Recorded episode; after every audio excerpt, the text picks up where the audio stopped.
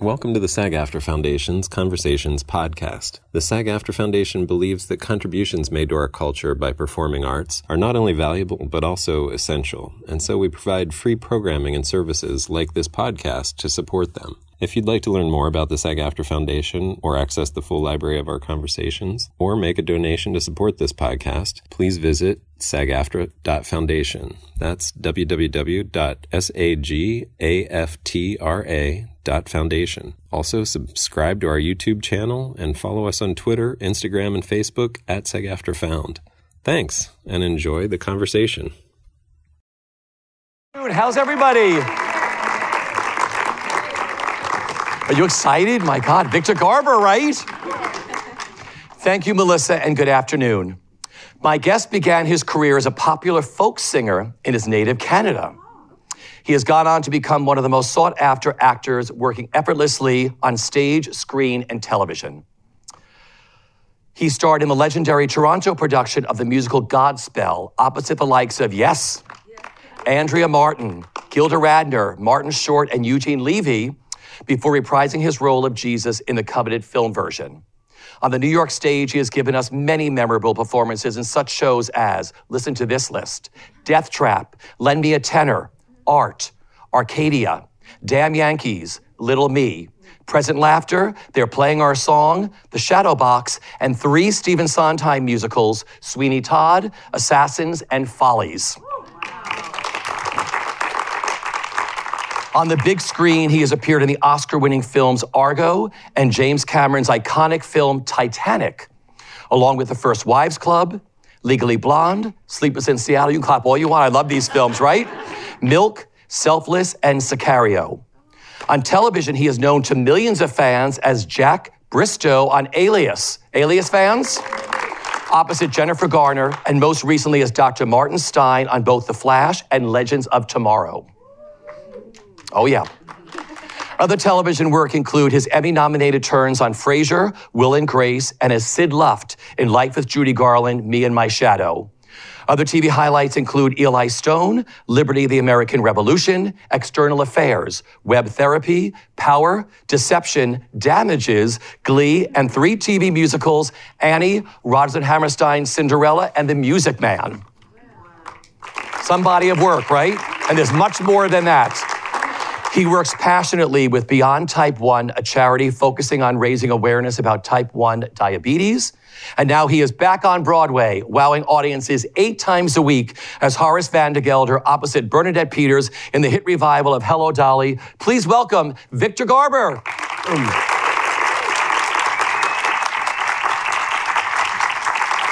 Thank you.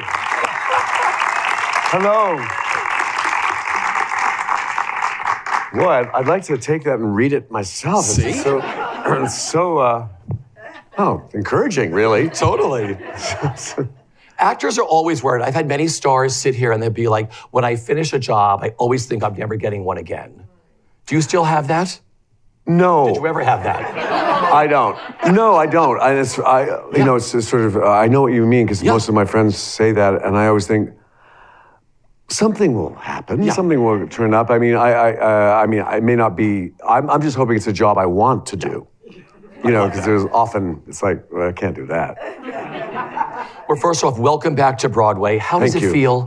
Yes. Oh, Hello, you. Dolly. Uh, it feels. Um, this this honestly came out of the blue. I was uh, uh, I was doing uh, my last little bit on Legends of Tomorrow in Vancouver, and I was leaving the show, and I didn't know what I was going to do, but I knew I was homesick for New York because I was in Vancouver for a long time, and uh, I just wanted to come home, and I just wanted to be back, and I didn't, and I thought.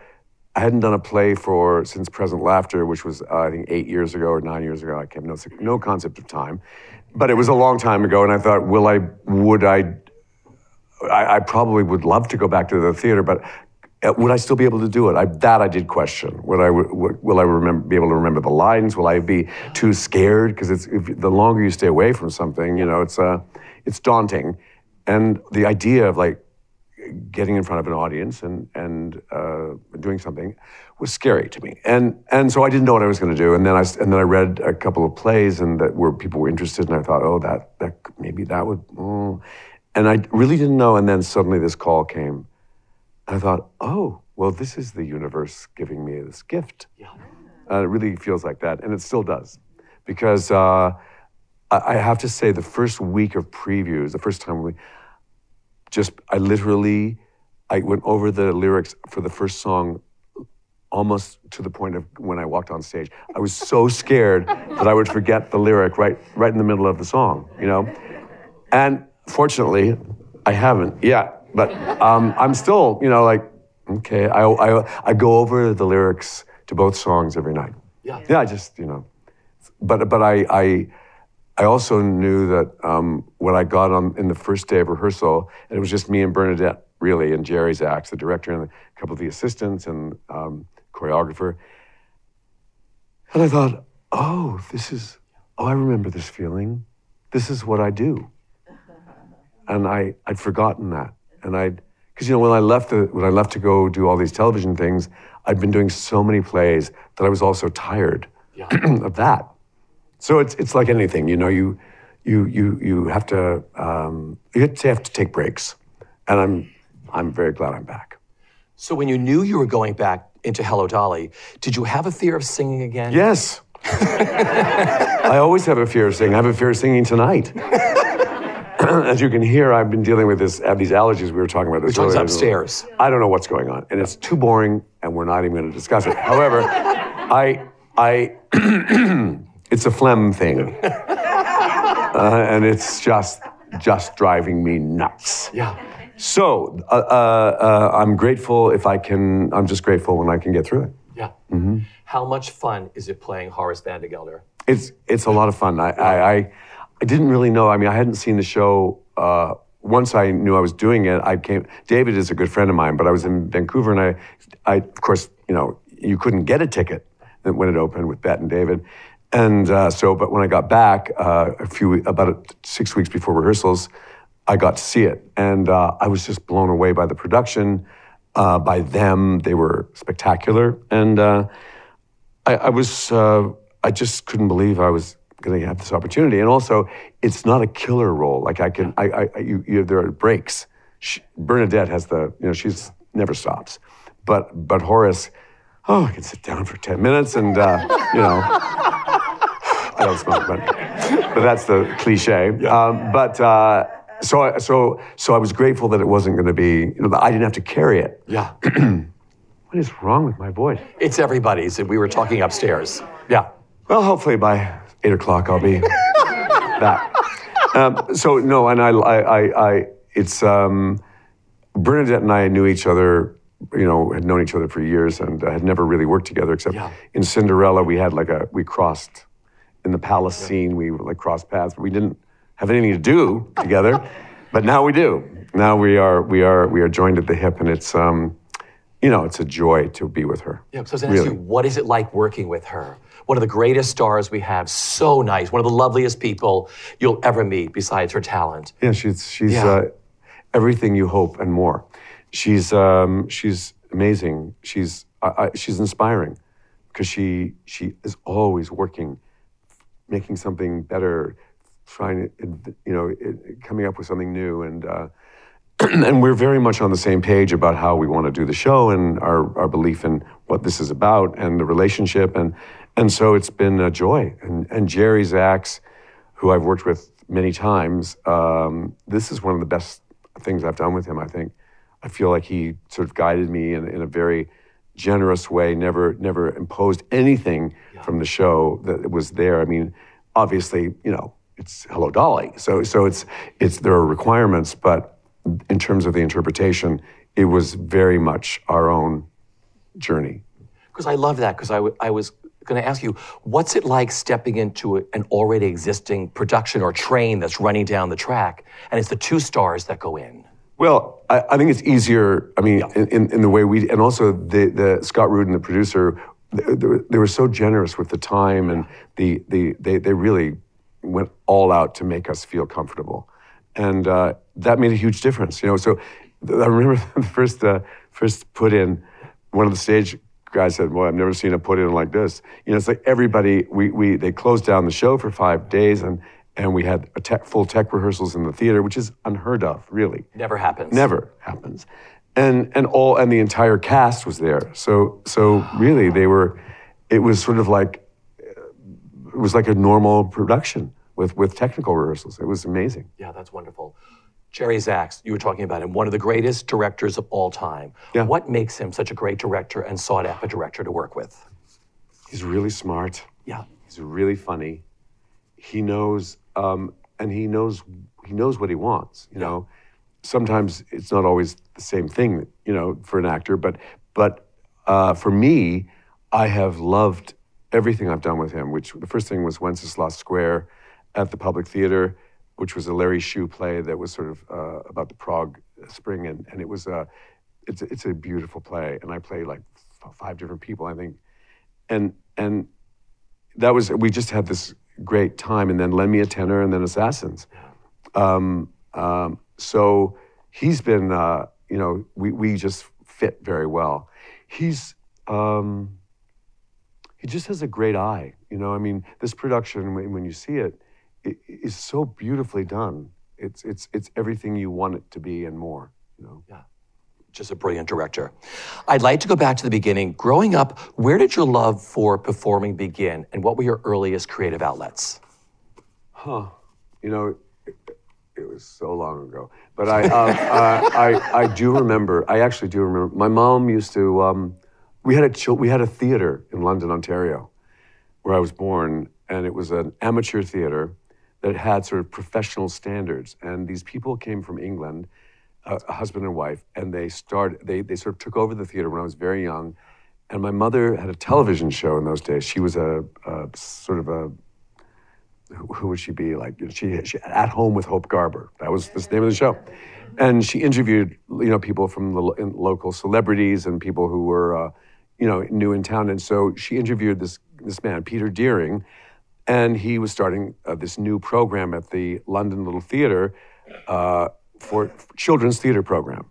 So you know I knew from a very early age that that's what I wanted to do. I just knew because my mom was a singer and I and I was a singer and and uh, just that's I, I was just attracted to that. And we she used to play Broadway show albums all the time. That's what I grew up listening to and and I I loved those musicals and so I got involved in the children's theater program at the uh, the Grand Theater and it, it just never Yeah. stopped. That's was where your- it all that's where it all happened. Your defining moment was then, very Yeah. young, like, I'm doing this. Yeah. What impact did your acting teacher, Robert Gill, at the University of Toronto, have on you? Wow. Robert Gill. Yeah. It's not a name you hear every day. Uh, it was a summer theater course at the Hart House uh, U- uh, University of Toronto. I was a high school dropout. Um, I'm not proud of it, but it's, it's what happened. Uh, when I was 15, I wrote, um, I saw this summer theater six week program on a pamphlet or somewhere. I don't know where I saw it, but I, I filled out the form and I lied about my age because you had to be, I think, at least 18 or at least 16. I don't know. Anyway, I was too young. And uh, I got accepted. Just like, and my, then I told my parents that they, they had to fi- finance me. Um, and it wasn't, I mean, I think I paid for it. It was not a lot of money, but uh, it- he, this man, uh, ran this summer theater course for teachers, actually, for, for, for people who, professors, and, and uh, I was the youngest person ever to be accepted at this uh, summer theater course. And, and it changed my life. I mean, I, I went to Toronto, I stayed in a dormitory, my father drove me. My, they were very worried about me, but I was so headstrong, so determined. And I think, I was a kid.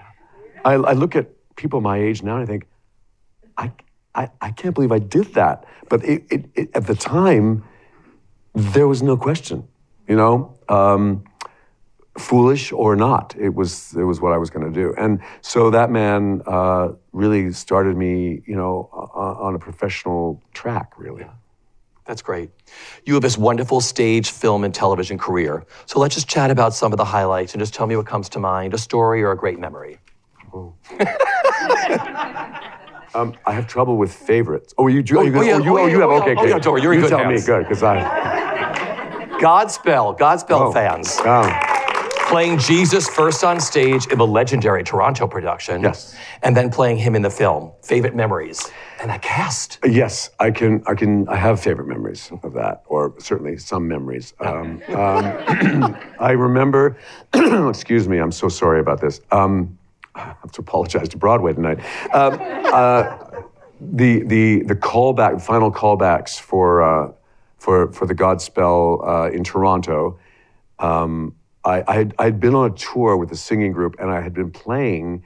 Just coincidentally, I've been playing the role of Jesus in this uh, this obvious, this oddly, uh, we were singing songs from Godspell, Jesus Christ Superstar, and original songs, and it was sort of this whole Jesus story. It was all that during that time, and we were, by the way, illegally doing this. We found out later, uh, but I knew the song "Save the People," which was from Godspell, and I played it on my guitar in the show.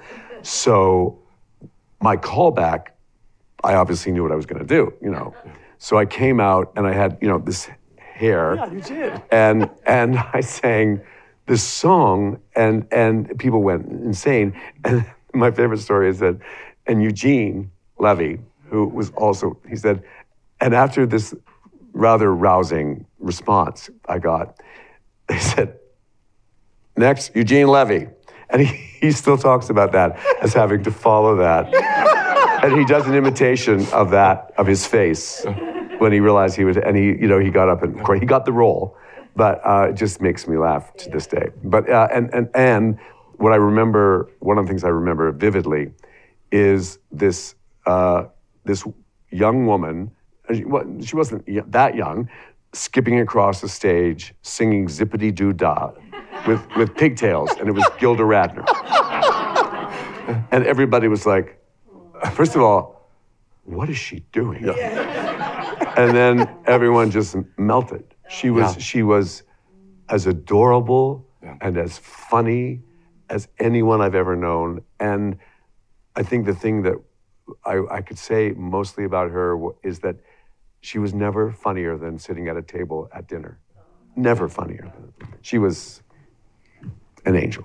Paul Shaffer was your Paul Shaffer. musical director on that, right? Paul Shaffer was at the audition for the callbacks, playing for somebody for the audition. He was like, you know, they brought their own accompanist, and they had the they had the the guy who was there for the for the everybody else, and so this girl got up to sing, and Paul sat down and started playing the piano, and Stephen Schwartz was sitting there, and literally said to somebody, "Who's that?" and went over and hired him to be the musical director. From that from that moment, he was so obviously like nobody else. Yeah. You know? and doing the film, because didn't you shoot like on the World Trade Center when it was going up or something? Yeah, we down shot there? on. Yeah, we shot. Uh, we danced on top of the World Trade Center Wow. just before it was completed. Yeah. Um, yeah, it was something. Um, it's hard to believe. It's hard to believe that we did that. Yeah. Uh, but uh, it was. Um, yeah, we shot all over New York. I mean, it's, the the part of the the great thing about that movie is it's like a New York. It's a it's Yeah. a travelogue, you know, and, and it's beautiful. And because the premise of the story is that when when Jesus comes into the into the picture, New York dis- the people disappear, and it's just these band of followers. So we're all every everywhere we go, it's empty, and we shot on Saturdays and Sundays, and um, and so it was really hard to do that, but uh, it was very special. Yeah. The first original role you created on Broadway was that Clifford in Ira Levin's Death Trap? Original role? I think so. Yeah. Yes, I think it was. It was you, John Wood, Mar- the late Marion Seldes. I mean, great Yeah. show. When Broadway did mysteries back then, Yeah. thrillers and all. Yes. Well, it was it was one of the few that worked. You know, there Yeah. was there was uh, Wait Until Dark. Yeah. And Death Trap. They're sort of they're the prototypes Yeah. for for stage um, mystery thrillers. It's, it was a thriller, and actually, it's um, Ira Levin wrote Death Trap, and in, it says a thriller in two acts. That's what it's how it's printed. Um, that was I was doing um, Tartuffe at the Circle in the Square with John Wood and Tam, the late. They're all gone now. It's hard to wow. Tammy Grimes, Pat Elliott, Yeah. Swoosie Kurtz, who fortunately is still with us, um, Mildred Dunnock. Uh, there were all these amazing people, and um, John Wood, who was a daunting and brilliant man, brilliant man, actor from England, a big star at the uh, RSC, was playing Tartuffe, and we had, you know, I had nothing to do with him in Tartuffe other than, you know, he. And one night he he came up to me and said, I, "I'd like you to uh, like you to read something and tell me what you think." And I said, "Oh, oh okay, sure." And uh, he said, "Just, uh, just, I would li- I'd like your opinion because I've been asked to do this role, and I just wonder, just want to get your opinions as if you think I should do this role." I mean, we didn't really have that close a relationship, but it was, you know, it was a kind of com- camaraderie, and and I was flattered, and of course I. So I went home and read the play, and it, it was dazzling. You know, I mean, it was it was really well written and and funny and perfect part for John, and and it must have crossed my mind as I was reading the part of Clifford. I thought, gee, I could play this part. Gee, I, I could do this. But it, honestly, I really didn't really think about it. I just came in the next day and said, John, you have to do this part. This is, this is a great role for you to do in New York. Because he'd only done Tom Stoppard, well, only Tom Stoppard, um, Sherlock Holmes, and he had been, you know, he was he'd won Tonys, and he's a, you know, revered, and um, and he said, really? And I said, yeah, I really think it's it's it's a great part. He said, he said, would you uh, would you be interested in playing Clifford? I said, yeah, yeah, be. Uh, let me check. Um, yeah, I think I, I think so. And um, and then he, uh, the director was Robert Moore, Yeah. the great, great, late yeah. Robert Moore, uh, who's also a brilliant actor. And and and uh, John said um, they they they want to audition you, and I'd like to read with you for the audition. Wow. So you know, I have you know that John Wood changed my life. You know because he wanted me to do the role, and Yeah. Fortunately, you know, everyone went along with it. I never knew that story. What a great story. Yeah, it's incredible. You've appeared in three Stephen Sondheim musicals in New York, Mm-hmm. creating the role of Anthony in the original production of Sweeney Todd, John Wilkes Booth in Assassins, and then Ben Stone in Follies at City Center. What is it like living in the songs of Stephen Sondheim? Um, like nothing else imaginable. I mean, it's uh, the, re- the reason I'm in New York, the reason I'm sitting here, Yeah. is because of Stephen Sondheim. I wanted, I heard Anyone Can Whistle when I was very young in Toronto. Um, uh, I was, a, you know, an actor. I was a musician mostly, singer and uh, like in the singing group and stuff. And I, I was obsessed with Anyone Can Whistle, and it was like a siren call. I've Yeah. said this and I've many times, but I, it's it's really true that that show. I, I, I, that's what brought me to New York, and that was my my goal was to work with Stephen Sondheim. Hmm. And I can't believe Yeah. I'm here to say it happened. Hmm. The first time you heard the song Joanna, hmm. which you introduced, I mean, do you remember when he played that for you? God I don't have to sing it right now. um, yes, I do remember Yeah. because I was on the 10, no, I was on a bus on Second Avenue going to his house with my cassette tape recorder because he wanted me. It was the callback for the Sweeney Todd, and he wanted me to learn the song that I would be singing. So you can imagine what that. I mean, my what I, I on that that bus ride with my cassette tape. You don't even know. A lot of you don't even know what that is. A cassette tape. recorder. But um, I I got to his house and knocked on the door and was introduced to the the door. The the, the his the guy who worked for him let me in and said, uh, "Steve is upstairs waiting." And so I went upstairs to his office den where the with the grand piano, and he couldn't have been more charming and um, and just said how much he you know was ha- so happy he was that I was there. And I thought, am I dreaming this? Is this possibly happening to me? That this is happening right now? Yeah. And um, as I say it, I can't believe it happened, but I, but it, it did. And um, so I put t- the cassette down, the tape recorder, and on his piano and pushed play, and he hit those first chords and sang Joanna, and I learned it because I don't read music, and so I learned it from his recording. Wow. Yeah.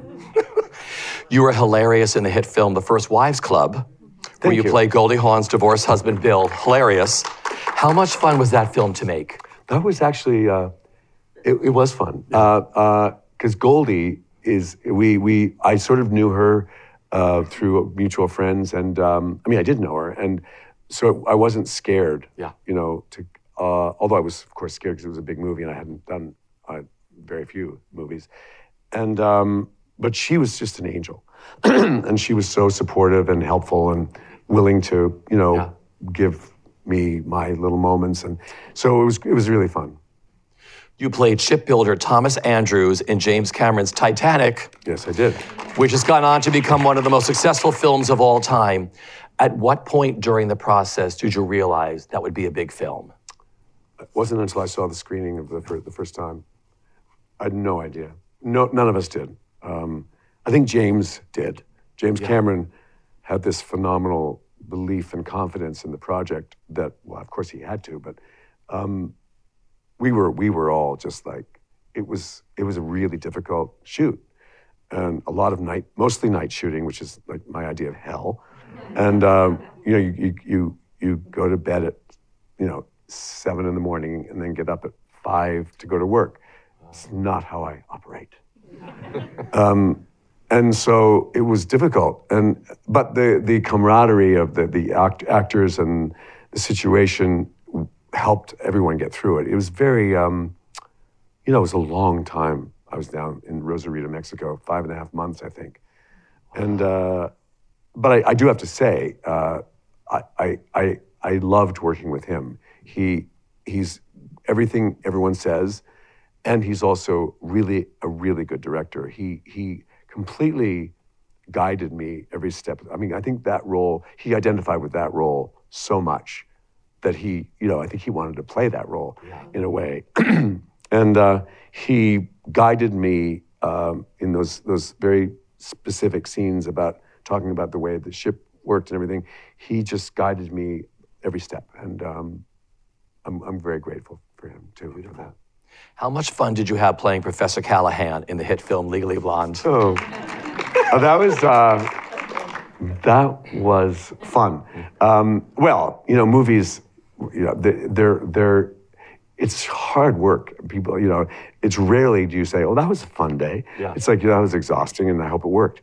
Um, but um, it, it was a great part for me. And Reese, again, you know, it depends on who you're in the room with, but she's, you know, she's amazing. She was so young at that time, and uh, and so uh, on top of it, you know, she just had a comedic gift, has a comedic gift that that was apparent, and and uh, uh, she and she was lovely, charming, and so the whole thing. Uh, it, and I, I mean, it's become sort of this cult movie too. Yeah. It's crazy.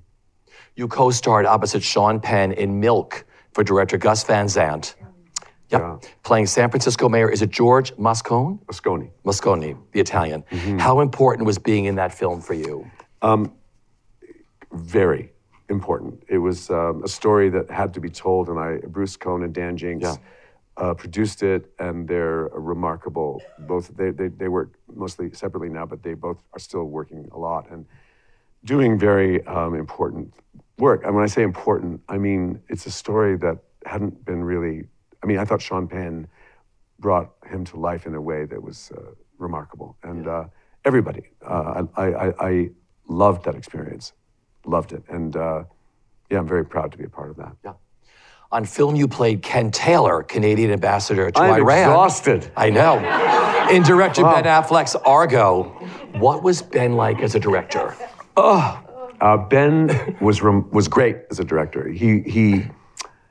I, I only really worked roughly, I think, a, a week or two weeks in L.A. and then a, a week in uh, Istanbul, where we shot the, the, those the, the, the, the scenes. Uh, but the the the, the um, I, I just first of all he wrote it Yeah. starred in it and directed it.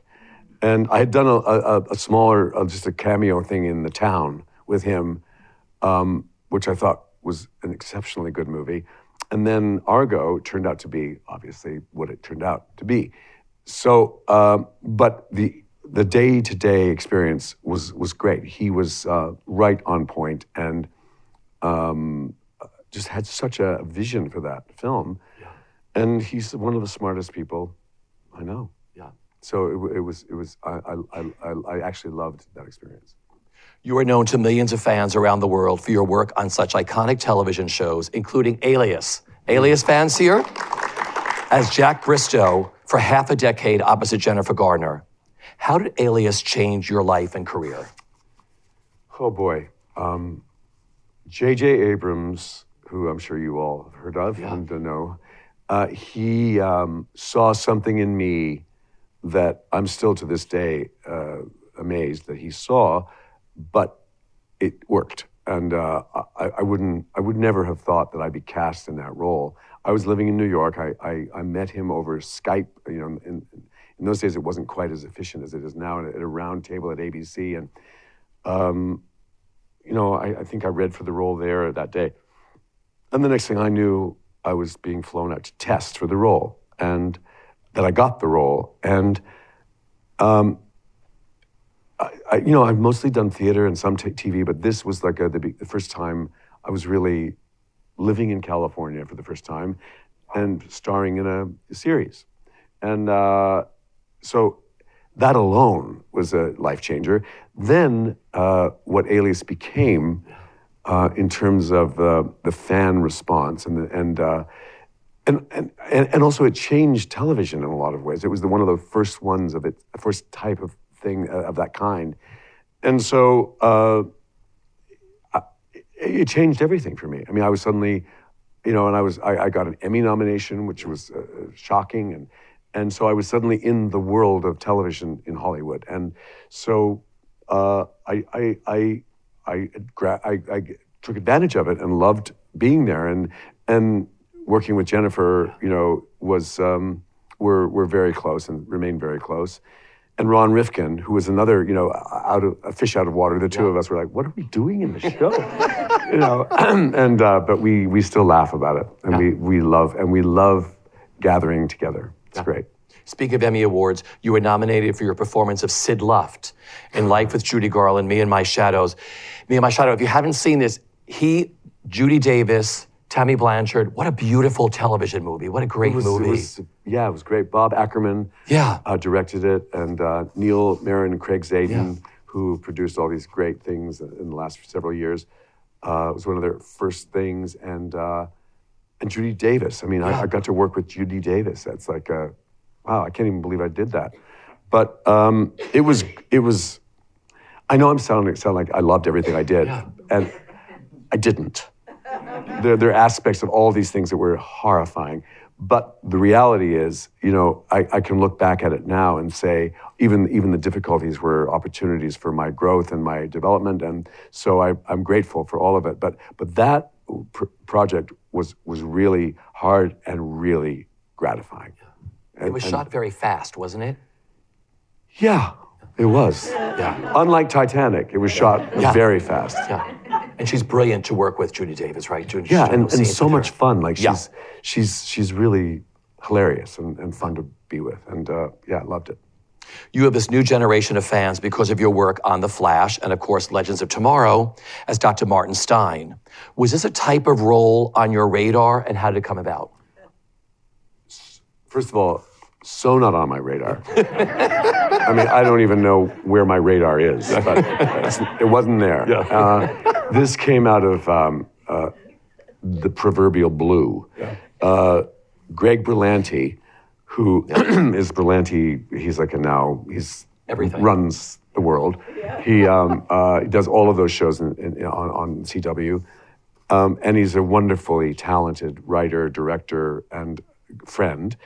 And said, you know, I'm, I'm, I'm doing this show, The Flash, and in Vancouver, and we'd love you to play Martin Stein for a few episodes on The Flash. And, uh, and he told me the story, and I thought, well, that's a first. I've, you know, I thought, what's left for me to do? That I've nothing. I've never done anything like this.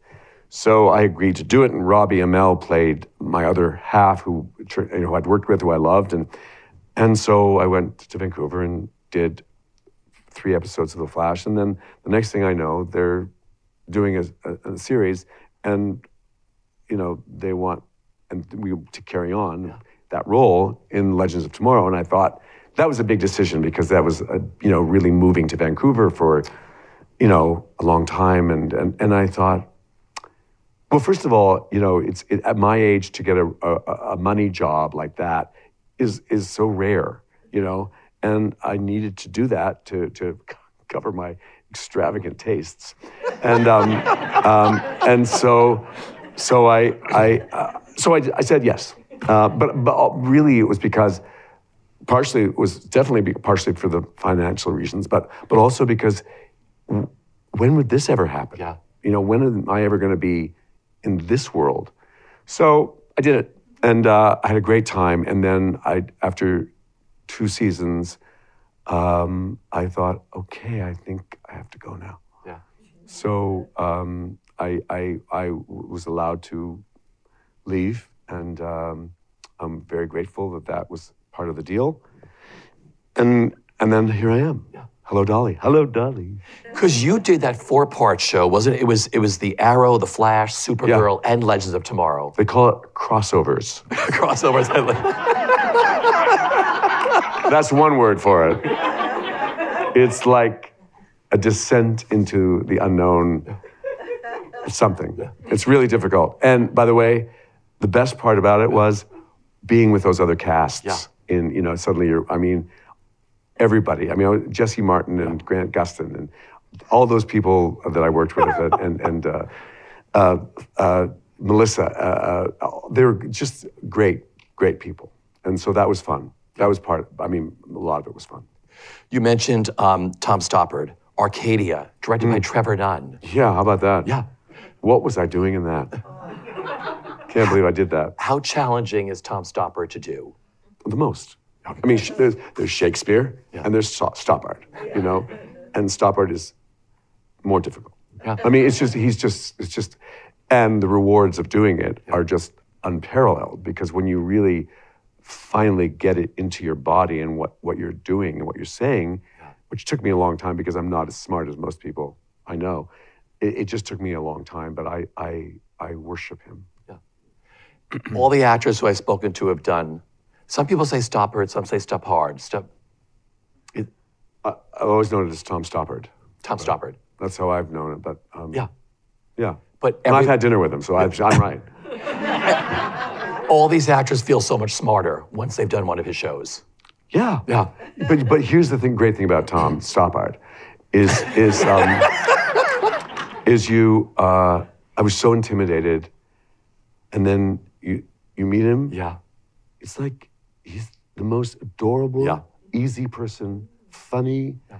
You, you don't feel. I remember I was in, in, in England with Debra Monk, my darling friend, who's a great, great actress. And, and she's one of my close friends. And we were doing, we were there doing, I don't know what we were doing, but we were there. And, and, and I, I had the nerve to call Tom because at that, in those days we were more in communication than we are now. But Yeah. he said, "Oh, come over for tea or something." And I said, "Oh, I'm with my friend. Oh, bring her. I'd love to meet her." And I said, "Debra, we're going to talk. I can't go. I, I, what, what am I? What am I going to say?" And of course, you know, dragged her, and she she was smitten, like everyone. Everybody's afraid to meet him until they meet him. Oh God, he's the dream. You did Art, one of my favorite plays, with Alan Alda and Alfred Molina. The mine, too. three of you. I mean, what was that experience like? You and I spoke during this, but working with those men together. You know, that is uh, one of the great ones of my life for me. And, and it was uh, from the day we started to the day we finished. And, uh, you know, to be in a new play, um, a, a great new play, I thought it was one of the best new plays. Uh, I think it won the Tony for Best New Play that year. Uh, with two people that I didn't really, I knew Fred Molina or Alfred Molina. I knew him slightly through friends, but Alan I'd never met. And uh, again, I was intimidated to meet Alan Alda because who, you know, it's like Alan Alda. And uh, from the first day we all were together, it was like we were, the, the, whole play was about being best friends. And Alan was like determined that we would spend time together. And I'm like, oh, really? I mean, is that really? I'm like, so I, we don't have to do that. We're just, we're, we're actors. That's, what, that's why they call it acting. Then cut to, when are we having dinner again? well, I can't. Well, what about this weekend? Are we going to see each other? he he was so, and I think that's why that production worked so well because Alan, and that was Alan's. Uh, he initiated all of that, and we would go out to his house on Long Island and spend the you know sun, Sunday nights and Mondays out there. And his wife Arlene is Yeah. is who's part of the all day experience. She's a very important part of it. Um, and I just actually uh, did a video. On, he's being honored again for something um, at this project, uh, Iron. What's it called? It's a really important uh, improv group that, that works with policemen and um, what's it called? Irondale. Irondale. Yes, yes, you know about that. That it's an amazing group, um, uh, and uh, he's being honored like any minute. And um, I'm not supposed to. He doesn't know I'm doing this, so I shouldn't talk about it. It's all good. I'm sure it'll happen before this. Anyway, totally, exactly. Anyway, but he's uh, he's one of those people that yeah. never stops. He never stops doing things for for the Other world. People, yeah, yeah. But you could just tell, speaking to three of you, the, all three of you during that process, you knew that you were all very, very close. And yeah. that was such a unique experience. It wasn't. It wasn't phony at all. Yeah. There was no artifice about it. And I just love the concept of that play about that white canvas. It's about friendship. It's about what happens when you have a, you know, it's like, I'm sure it's what happens at political discussions now yeah. at dinner when you, when you are diametrically opposed and people break up. Yeah. And that's what happens in this play. And you really examine what's more important, you know, and uh, it's interesting what, what arises. Great play. Great play. You were sensational as Gary Essendine in Noel Coward's Present Laughter. What were the challenges of that role? Because that's a tough role. Coward Yeah. in that role, you're never off. Yeah. It, well, it's a tough role because, um, for many reasons, but uh, also because I have such uh, respect and um, love for Noel Coward and and for this play. And it was um, the the last play I did with my friend Nicholas Martin, who was the sort of my my go-to director friend, who sort of basically told me what to do. He'd say, "You got to do this play." He told me to do Macbeth. I said, "Okay." He told me to do Present Laughter. I said, "Okay." And he basically, I, I I never knew. I would wait to see what he said I should do next. And he's gone now, so I have no idea what I'm going to do next. Uh, but um, I, I loved that play so much, and uh, it, it was uh, it, it just I felt completely at home in that world. Probably a little too much at home in a dressing gown, being waited on. Um, but I, I I I loved it. Yeah. loved it. Everything you do is different. How do you choose a project? Does Nicky? Martin. Nicky Martin. Yeah. Uh, I'm waiting for his voice from. Um, you know, I, I've never, I've never had an idea of what I was going to do next. I'm, I'm, I mean it. It's like this one came out of the blue, but I know when it, I know when it comes. It's really about the material, and I've always wanted to be an actor who did different things, and I was so, I'm so grateful that I, I've been able to do that, and that I could sing, and but that I wasn't just known as a Broadway singer. I, I could do all these, these different things because that to me was what that was always my goal, just to do different things. Um, and so uh, I just wait till something. So I pick up something that someone's interested in me doing, and I read it, and I think, "Oh, this is this is it," because I know when I read it. You know, you're so natural on stage and you're just as natural on film and television, but I know the mediums are all different. Do you change your performance? Does it have to change a lot between stage and film and TV? No, I don't. I, you know, it's hard to. That's a, a- an interesting question because uh, it's like to me, it all has to come from the same place. So that you know, you, if you don't have a sense of truth um, in any of those things, it's not going to work. So, so when you're when the camera's right here, it's the same. It's the same requirement, except it's just intimate, more intimate. You know, it's just a, so that I would be talking like this instead of like this. But it's the same.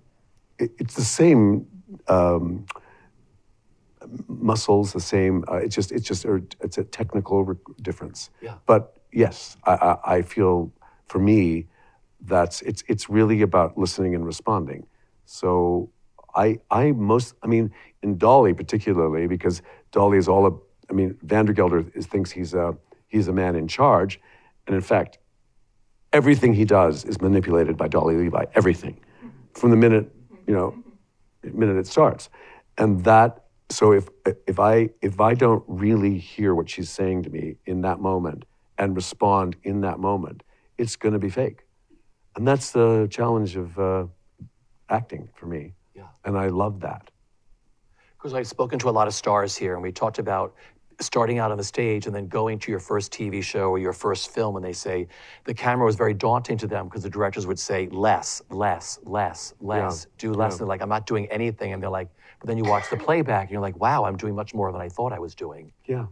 Well, listen. Uh, of course, that that first time, Yeah. like it, with anything, is is scary. But for me, I loved loved going in front of the camera. It just it just I love the intimacy of it, and I love the the that you that it caught everything. So so for me, it, all I had to do was think, and I, it's true of stage too. I, you, if you just you just think, um, and you, if you're connected to that, it, it will it will read as as truthful, and that's always my goal. Uh, sometimes I achieve it, sometimes I don't. But You always achieve it. oh well. You always achieve it. You had to say that, Richard. Well, no one you. did. No, but you all know that, right? you have this new fan base because they know you as a DC comic superhero. And they'll be coming to the theater. Yes, they'll be coming to the theater for the very first time Mm-hmm. because they know you from these projects.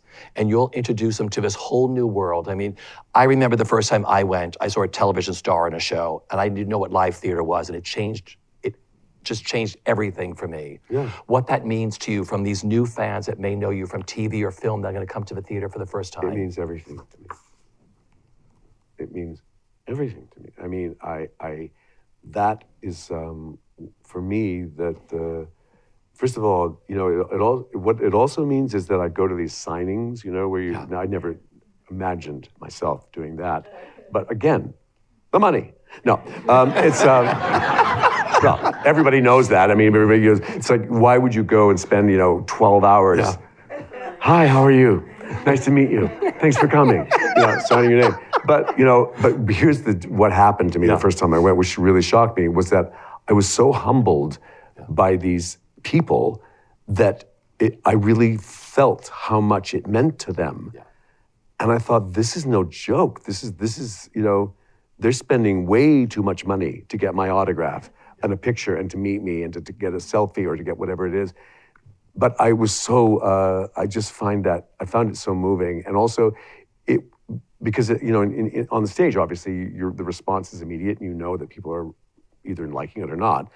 But when you do a TV show, you don't you have that. You, but when you go to these conventions, there are people that line up to to get your signature, and you have that one on one, and you realize, wow, this this really affected this person and this family and this whatever this is, and you know, and that's very for me um, humbling and, and meaningful. So, as it is for when my my my nieces bring their their children, my god nieces, and they're eight, five, and eight, and they come to see Hello Dolly, and they they are just. I think, well, what could be better than that? You and I talked about that upstairs. s- Yeah. The youngins, the young children that come to your theater and are mesmerized by this art form. Yeah. I mean, what a, what a, what a gift. Yeah. And that's why there will always be theater because it- when, when people are affected by that, they come back. And, uh, and Hello Dolly is, is the perfect thing to bring a young kid to. Yeah. Because it's just so, it's so, uh, on, on every level, there's so much going on. We have to mention your charity work for type 1 diabetes. Oh. Yes. Great organization. But because I am a type Yeah. 1 diabetic. Yep. I'm a it's I am a type 1 diabetic and I live with this disease and it's really challenging and I'm very grateful that I'm still here and can can talk about it. But for young people, uh, if you if you if you anybody who's watching who is dealing with it either with a child or a relative or themselves, it's called Beyond Type 1 and it's uh, it, we need money, we need support, and uh, so anybody who can help out uh, would be grateful. It's a great organization. So they can just go on the web and find Beyond, Yeah, beyond Type. type, one, um, and it will come up, and you'll you can read about it, and you can also read about what's happening in research, and uh, and also for it's all now become international. So all these kids who are who are having you know can't get insulin. I mean, when I was a kid, you know. Uh, there are people, kids dying because they're not being diagnosed with type 1 diabetes. It's a very, very serious disease. And insulin, I've had it since I was 12, and uh, I've lived with it, and I'm now sev- 69. I almost said 70, and I thought, no, not yet. Not yet. But but you know, I'm I'm very uh, fortunate that I've had been able to to you know get here.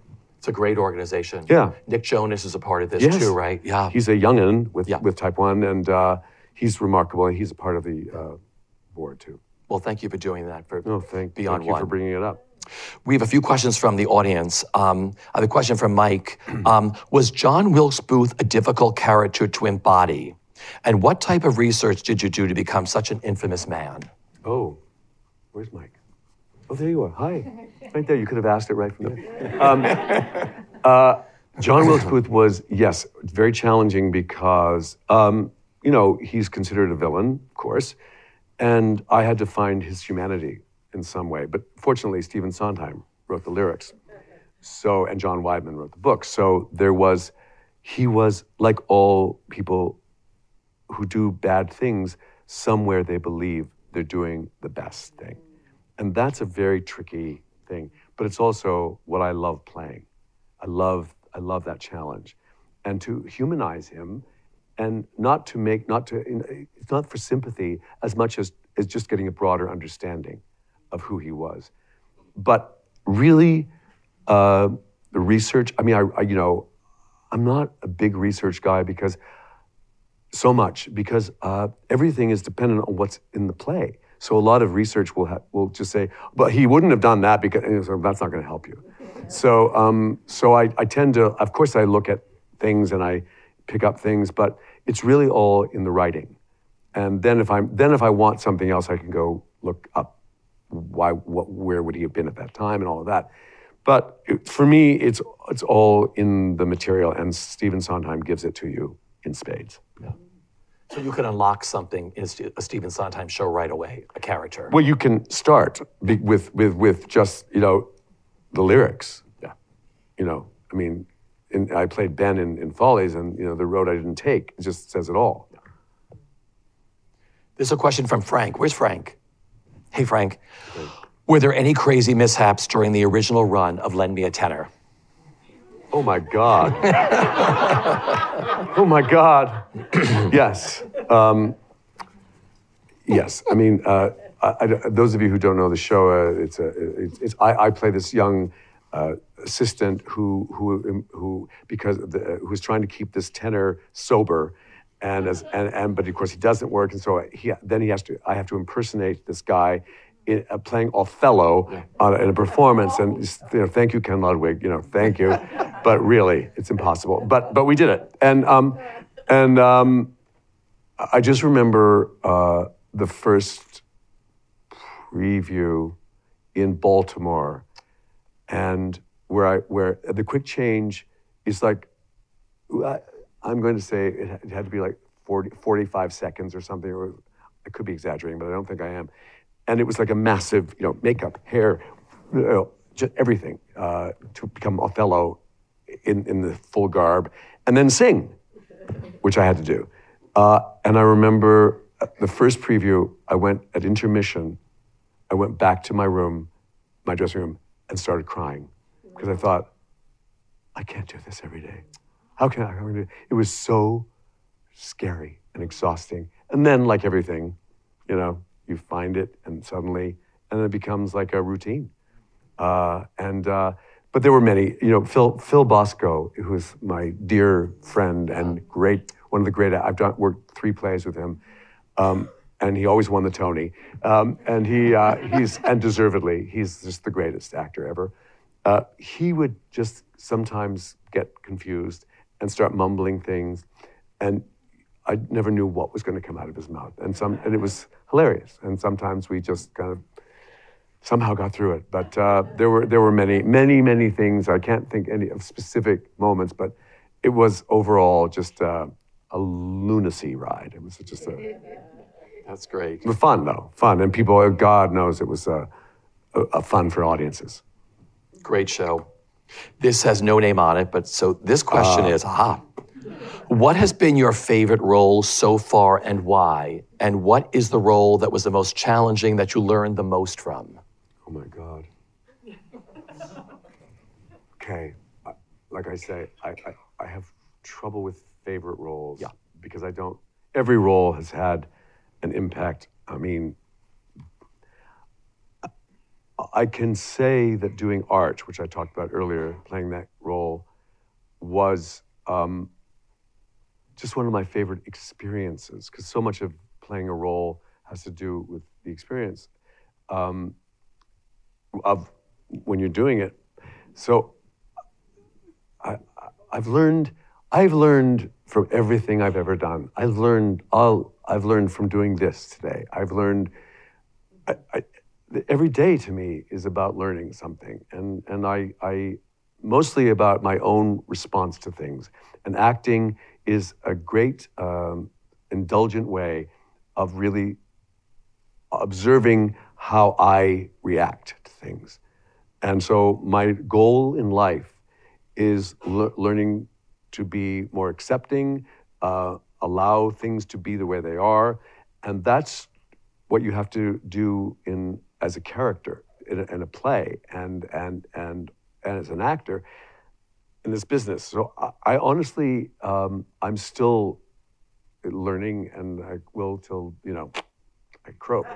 Um, so I don't have, I can't. I mean, I learn everything I've learned. I mean, probably playing Macbeth was the most daunting role I've ever played, and I remember thinking the one thing I learned from that was that I could do it.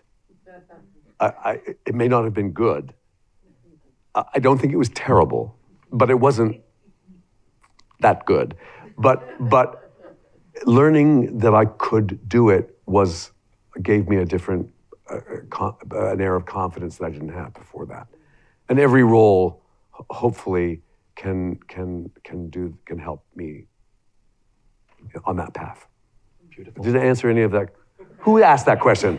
First of all, get out. Seriously, who was it? Very fabulous. Where are you? There you are. Okay. That was a group. Did I answer that at all? Yes. All right, good. You know, we have a lot of actors in this room at, at many different f- facets of their career.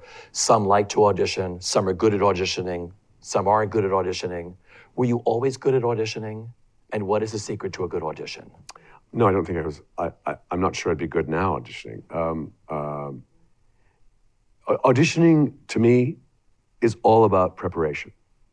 It's, it's, it's, you have to you have to work much harder than you think to be because you have to remember that the nerves aspect can derail you at any moment. So it ha- there has to be a um, you know a technical understanding. It has to be a and, and mental uh, understanding.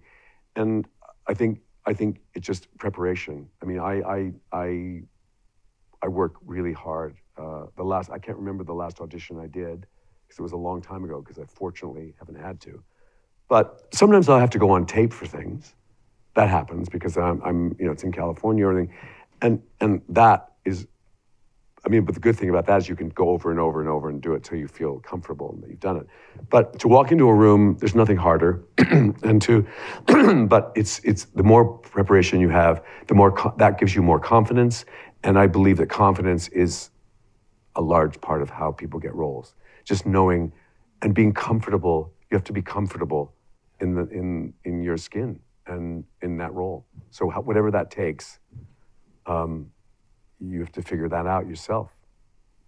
Beautiful advice. From Jean Marie, what was your first professional job and what did that mean to you? Oh, God. Can I remember that far My first professional job, I mean, you know, listen, I, I, I, I used to be a folk singer, and that, you know, those were jobs, but I, I think my first acting job, professional, when I think about it, um, uh, what was it? I think it was a PBS, um, PBS um, historical drama or something way back when, when Channel 13 used to really spend money and do these great yeah, historical dramas. Um, I, I learned that it was much harder than I thought it would be, that it wasn't as much fun as I thought it would be, and then I had I better I better just really get serious about this and realize that it's uh, it's um, you can't it's as Bette Davis said it's not for sissies you know it's, yeah. it's really you really have to you really have to love it and want to do it Beautiful. If you could sum up the best part of the experience of being back on Broadway and Hello Dolly, what is it for you? I think it's um, it's the awareness that this is what I was meant to do. The, that was very apparent to me, as I said in the rehearsal, and then when I finally found, when I was finally, because I, I, was really scared those first few previews, I was panicking. I was like, I was so nervous, and uh, so I, I, when I think back to the number of my friends who came to like the first week of previews, I think, why? Which is you come and why would I allow you to come? But you know, you do. And then you have to let it go because you know they're not coming back.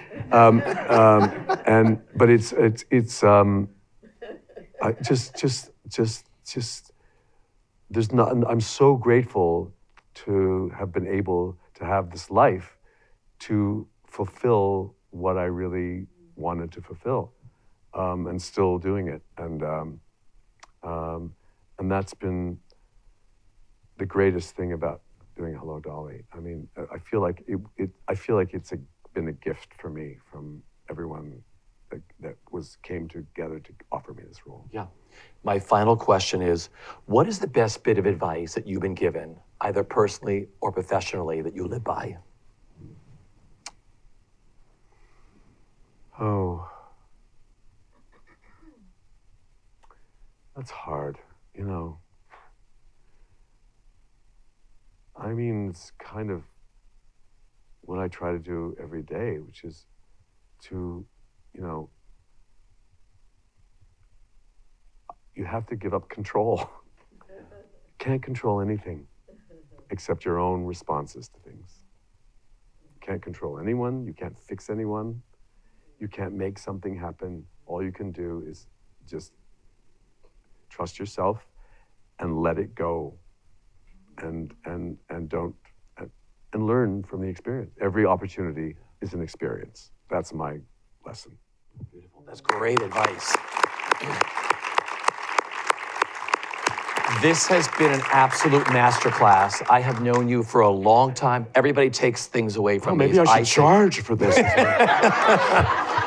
this has been wonderful. I thank you for taking the time. No, please. Of... Uh, the joy. It's always great to talk to you and and, yeah. and to have such intelligent people in questions because believe me, they're not always things I can even begin to answer. And, that, and so thank you for coming and thank you for taking the time to do this. I appreciate it. You are brilliant at what you do. Go see him in Hello Dolly. Ladies and gentlemen, Victor Garber. Thank you. Thank you for listening to the SAG AFTRA Foundation's Conversations podcast. If you appreciated what you heard, please support us with a review or donation and reach out to us on Twitter, Instagram, and Facebook at SAG AFTRA Found. We'd love to hear from you.